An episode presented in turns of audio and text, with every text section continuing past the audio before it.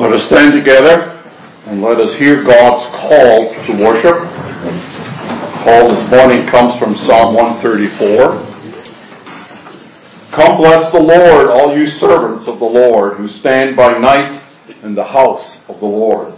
Lift up your hands in the holy place and bless the Lord. May the Lord bless you from Zion, he who made heaven and earth. As we are called to come into God's presence, He greets us with these words Grace and peace unto you from God our Father and the Lord Jesus Christ. Amen.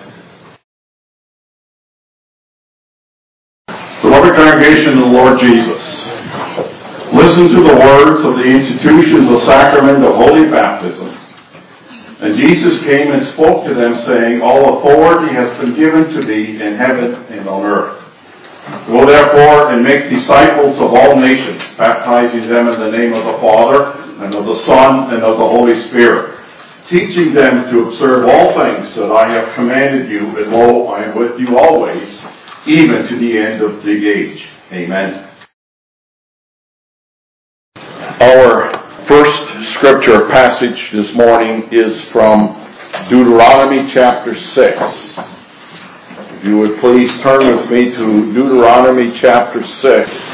We'll read the first nine verses, the first nine verses of Deuteronomy 6, dealing with what I just talked about in terms of submitting to the kingship of Christ in our lives and the idea that we are, as we've also have bore witness to this morning, we are God's covenant people. That distinguishes us from the world. What does that mean?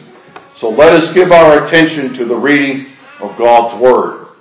Now this is the commandment, the statutes, and the rules that the Lord your God commanded me to teach you, that you may do them in the land to which you are going over to possess it that you may fear the Lord your God, you and your son and your son's son, by keeping all his statutes and his commandments, which I command you all the days of your life, and that your days may be long. Hear therefore, O Israel, and be careful to do them, that it may go well with you, and that you may multiply greatly as the Lord, the God of your fathers, has promised you, in a land flowing with milk and honey.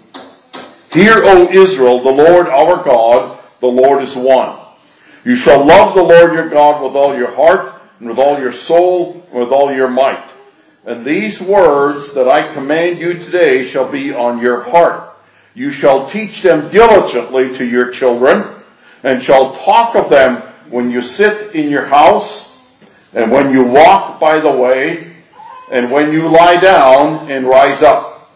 You shall bind them as a sign on your hand, and they shall be as frontlets between your eyes. You shall write them on the doorposts of your house and on your gates. Thus far, the reading of God's most holy word. Now we turn to 2 Timothy. 2 Timothy and the third chapter be reading through the 17 verses of this chapter, and we will be giving our particular attention to the verses 14 and 15. Let us again hear the Word of God.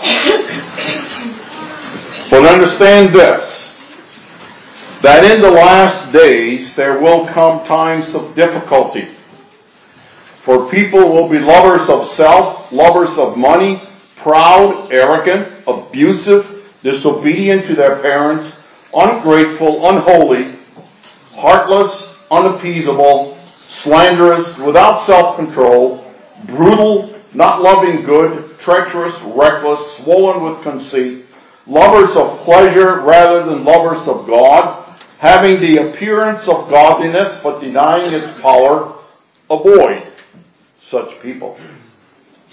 For among them are those who creep into households and capture weak women burdened with sins and led aside by various passions, always learning and never able to arrive at a knowledge of the truth.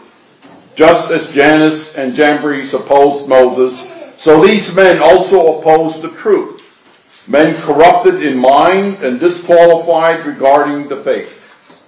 But they will not get very far, for their folly will be plain to all, as was that of those two men.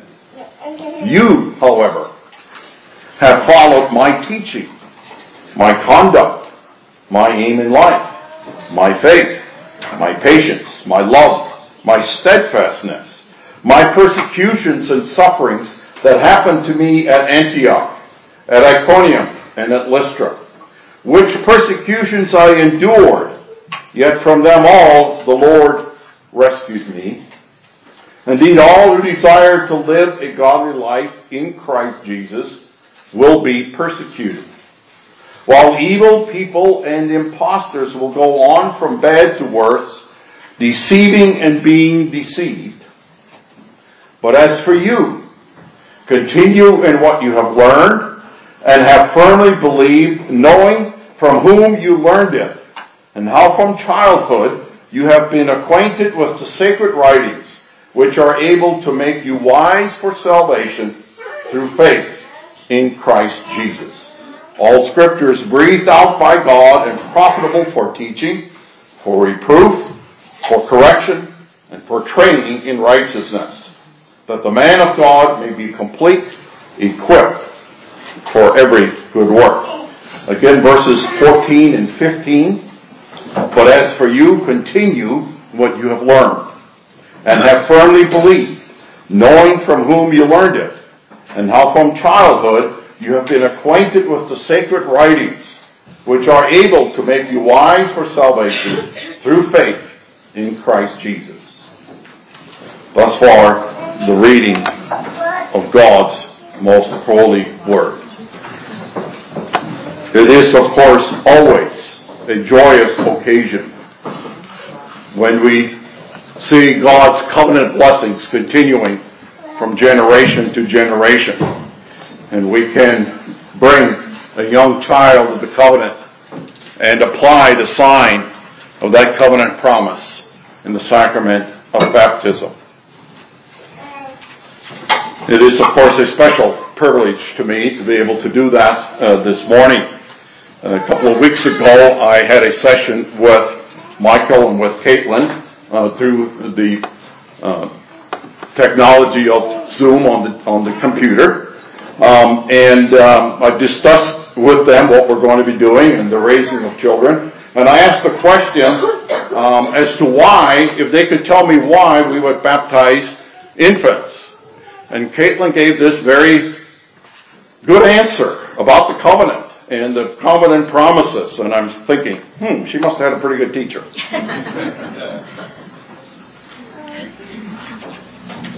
Remember that Jesus said of little children that of such is the kingdom of heaven. One of the ongoing questions that continues to surface is what specifically, or someone would ask this question very often when we discuss infant baptism, what specifically does baptism do for my child? What guarantees do we have from God that our children will grow up to be faithful and to worship their God? What is, in fact, the real difference between our children who are baptized in the church and those who are not? Now, as with many things in life, it is our nature that we want to have a very simple formula and a guarantee that if that formula is followed, then the results will be there, right? If we get the right coach, we will win. That's what we would like to say. Well, let me start by saying there is no magic in the water. And there is no magic formula. Baptism itself is the sign of God's blessing and promises which are given to His people. And that's a tremendous privilege. It is a privilege that is ours, that God has said that you can know that there is a Savior that is available to you, that is there for you, that will suffer and die for your sins. And that promise is made known to us. We claim it, we understand it in the sign of baptism. It is the message of the good news of salvation. But it is not that in and of itself there's some sort of magical thing that happens and then they're saved. The promise is the message of the good news of salvation contained in the Word of God. In our text, the Apostle Paul is writing to his young companion who he's training for the ministry, Timothy. And he reminds Timothy of the privilege that he had as a youngster growing up in a home in which those covenant promises were claimed and taught to him by his mother and by his grandmother. His father, we know, was not a believer. And so as we consider the words which Paul speaks to Timothy, reminding him of what he ought to remember because he was taught that as a youngster. Now that's a good message for all of us to remember. Obviously,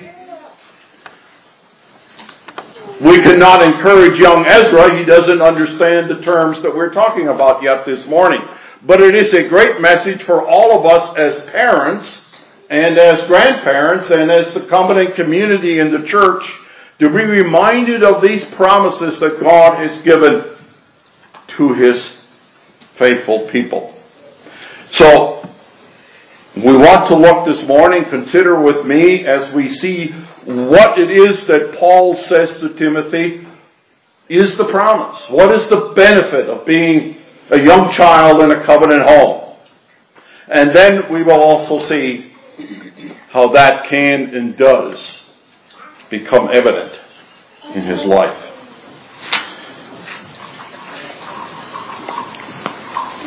Now, the exhortation to Timothy is to continue, Paul says, continue in what you have learned and that you have learned from the Word of God. And that that word which was being instilled in him beginning in his infancy. You know, sometimes it has been humorously said, and maybe somewhat seriously by some, that the problem with having children is that they don't come with an instruction book. I want to challenge that. There is an instruction book It's this book right here, the Word of God. The central message for parents and the basic instruction, the basic information that you need to know on how to raise your children is contained in this book. It is not what the experts in child psychology would tell you. It is not what the world would say that uh, now we have to do this and we have to do this. Certainly there are there are many aids and, and many additions that we have in raising children these days that uh, some of us of our generation did not have. But this is particularly important when you understand both the makeup of children and the world in which they grow up in. Not only is it the instruction book for the parents, it is in fact as Paul reminds young Timothy, you began to have these instructions, these words, the, this word of God instilled in you in infancy. It is the instruction book that your children need for themselves. That needs to be brought into their lives and they need to be taught from young on from this book. This works by conveying to them and having the truths instilled in their hearts. It might be obvious, but we need to stop and ask the question why? Why is that so important? Why is it important that you, as was done with Timothy, instill from infancy the truth of God found in His Word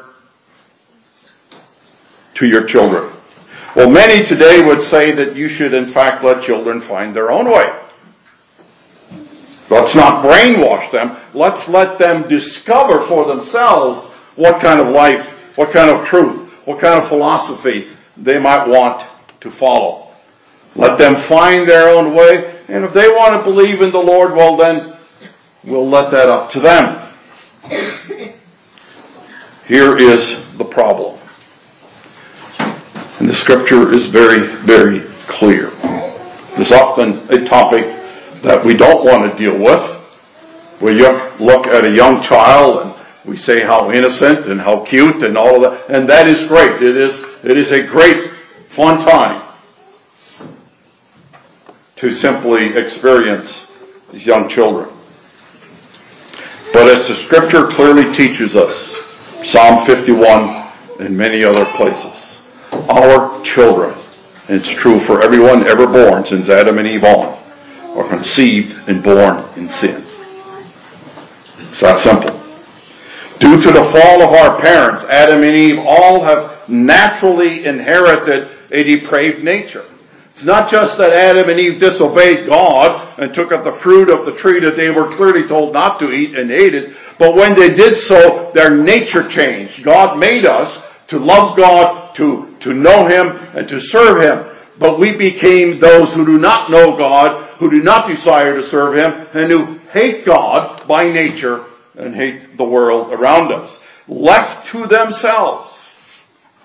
Left to themselves, everyone will choose the wrong.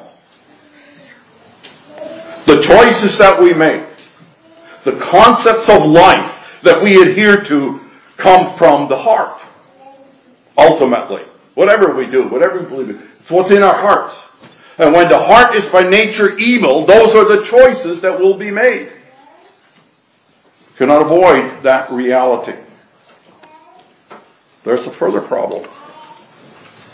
And I don't have to tell you about this, but it's a reality that is very real. We live in a world in which there is tremendous evil. The world in which children are growing, are going to grow up, is a world in which by itself there is no truth. I know sometimes, again, those of us of our generation would say, boy, we're glad we don't have to raise children these days. But it's been that way from the beginning, in different ways, and it always will be that way. The world borrows truth from God. What is in this world apart from God is falsehood.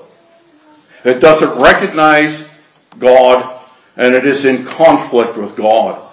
And I must point out that this is not just with respect to uh, maybe what is personal morality and what is uh, a need to worship God. There is no neutrality in this world.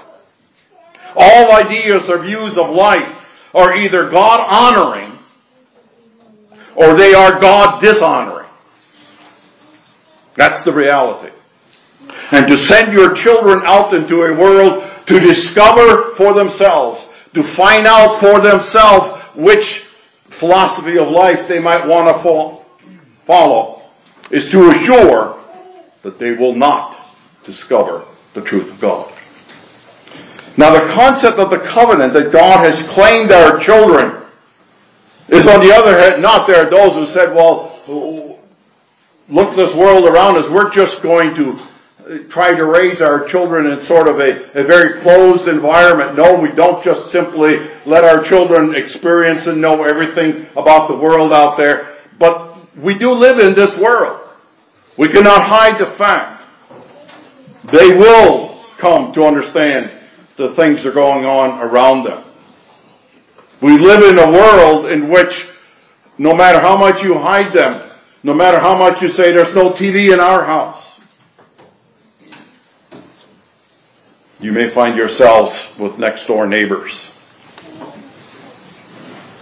Two men being married or two women being married to each other. It's a reality that we deal with in our world. There is truth and there is falsehood. There is right and there is wrong. And that truth and right comes from God and from His Word. There's an absolute dichotomy. What does not come from this book, ultimately, in terms of its basis, philosophy, principles of life contained in this book, is in fact in opposition and is false. You know, a mistake that is often made is to see that, well, okay, we certainly can understand and we agree and we are committed that we're going to teach the principles of faith, that God is God as He is revealed in the Scriptures. We're going to teach our children that Jesus is their Savior. Uh, and, and, that uh, the, the very Scriptures that Paul is talking about here is not just those small portion of life. He's talking about life itself. Notice in the very next verses, uh, verse 16, it's of course a very, very uh, prominent verse in Scripture in terms of how we understand what Scripture is. It is God breathed, but then he goes on to say in verse 17 what it is for that the man of God may be complete, equipped for every good work. Not for 10 minutes or one day in a week and 10 minutes of the other days of the week or 15, but for 24-7. Every part of life. Equipped for that life. The toolbox, if you will, that you need to live that life is this word. That's what Paul tells Timothy. Now certainly children learn a lot of things. They learn how to talk They learn how to add one plus one. Yet these are these things are truth because God is the God of creation. There is, of course, much education which takes place outside of the formal classroom, whatever that classroom might be. Children learn by imitation. They see what is around them. They want to do what their neighbor is doing. When friends can watch certain TV programs or not have curfew. They want to be like their friends. In fact, very often, it's been my experience that the biggest problem with not having our children stick out as being somewhat odd from the neighborhood or from the world around us, that parents don't want their children to stick out that way. A few minutes ago, we claimed this child as all in the church here as belonging to God. In fact, we literally wrote the name of the triune God, Father, Son, and Holy Spirit. And when you write your name on something or someone, it's, you're saying, that's mine. Belongs to me. That means they're not of this world. There is a distinction. You know, the need to teach and instill from infancy on the Word of God is more than simply providing for them some good information. By God's wisdom, through the power of the Holy Spirit, He has determined to use the Word as the means by which the heart is changed.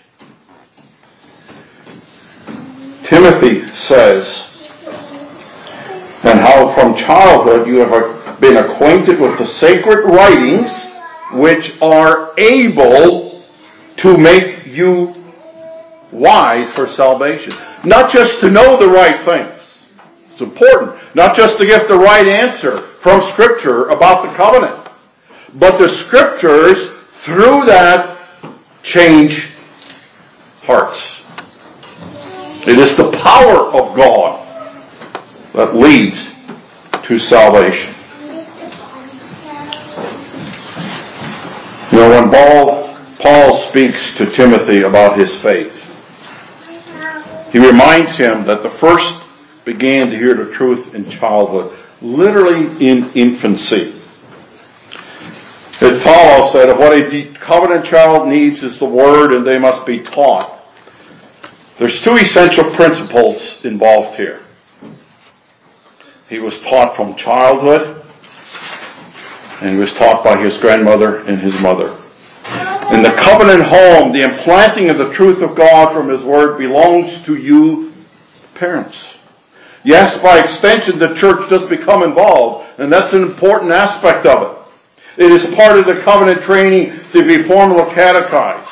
But essential training in the truth of God, the implanting of the faith, the passing of that faith from one generation, which is what the covenant is all about, is in the home at the very youngest age.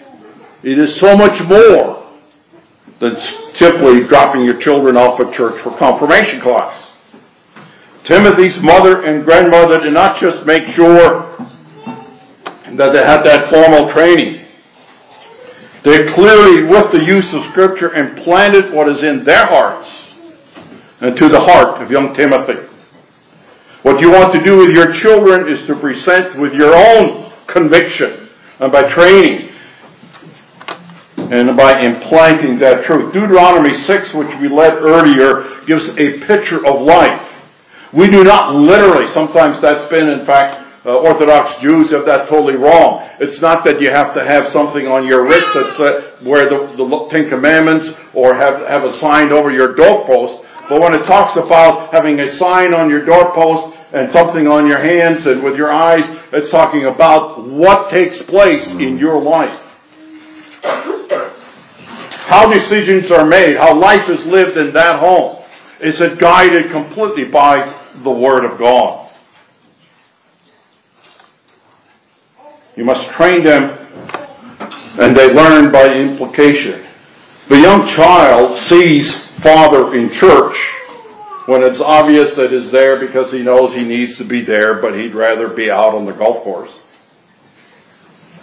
Or when a young child sees his father in church and knows that he can look by his face that he is here because he loves the Lord and he's celebrating the salvation that we have in Jesus Christ. That's what's going to be implanted in the child's heart. Question remains, okay, we faithfully teach the Word and lead our children according to Word. Can we be certain then that if we just do all of these things right again, that they will remain faithful? Well, here's what the passage of God's Word does say.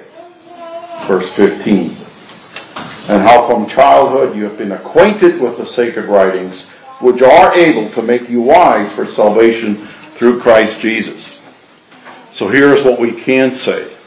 If you are committed to raising your children, do you want to lead your child to know Christ? This is the tool that we use. This is the tool to get that job done. I want to be very careful.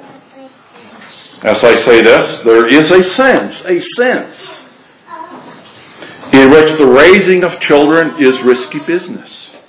I can put it that way. Again, as I said, there's no magic in the water. Covenant is not a promise that God will save your children. It is a promise that God has a, a Savior for you. They embrace that Savior. The emphasis is right square in the situation that Timothy had. The home in which Timothy was raised was a home where the Word of God was present and taught, and that does provide the basis for covenant continuation from generation to generation. In other words, it is a home in which a child knows nothing else. Some call that brainwashing. I think that's a pretty good word. That's exactly what we are called to do. To brainwash our children that all of the other options are not really options. This is the truth. And this is only. And this is what we will follow. So it is just a, is it just a sort of a hit and miss sort of deal? I really don't have any assurance? No, not at all. It is an abundant, unbelievable work of grace on God's part that we have the blessings of the covenant. God does promise to be a God to his covenant people. There are no absolute guarantees. In the end, we do need to rely on the grace of God which means alongside of the word proclaimed and taught and lived in the home, there is the most important tool. Again, the most important instruction that comes along with raising, with having that child is prayer. Covenant parents need to be people of prayer. But the bottom line to you, to all parents, is that God has given you a responsibility. God has given to the church. We embrace this young child as well as the church to provide for him, to use the tools that are given to us with the ministry of the Word, the teaching of the Word, the training of parents. I used to say that uh, perhaps uh, for catechism class, it would be better if the parents would come and sit in the class, and then the teaching would be to the parents that they can go home and teach their children. You're to train your children in every aspect of life. Your children should know the Word of God because they have heard it and have seen it lived from infancy by their parents.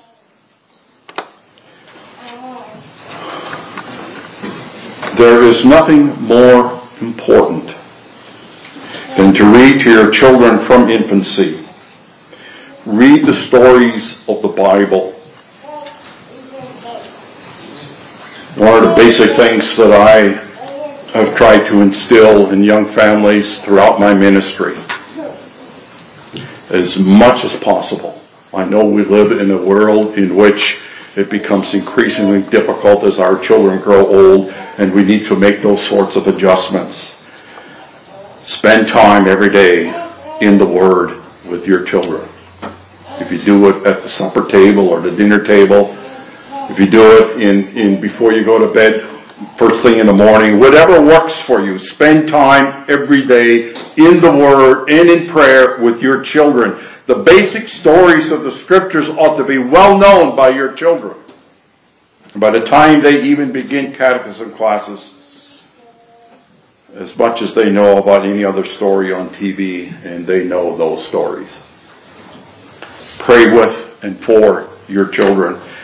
And most important exercise, your own faith in your own life, in your own home, and in your worship. And they will know what's really important to mom and dad. Let us pray. Our God and Father, what a joy and what a privilege. Even as young Timothy had, and as covenant families throughout the history of the church, beginning with Abraham, that God has promised to be a God to us and to our children and to the next generation. And even as the Psalm, Psalm 78 teaches us, that for those descendants that we will never see on, their, on this earth, that we desire that they know the Lord, then we need to teach the works of God to our children. What a great privilege that is. What a great comfort that is to know that you have given us the tool, the instruction book. Help us to learn it and to use it and to apply it in all of our lives, we ask. In Jesus' name and for his sake. Amen.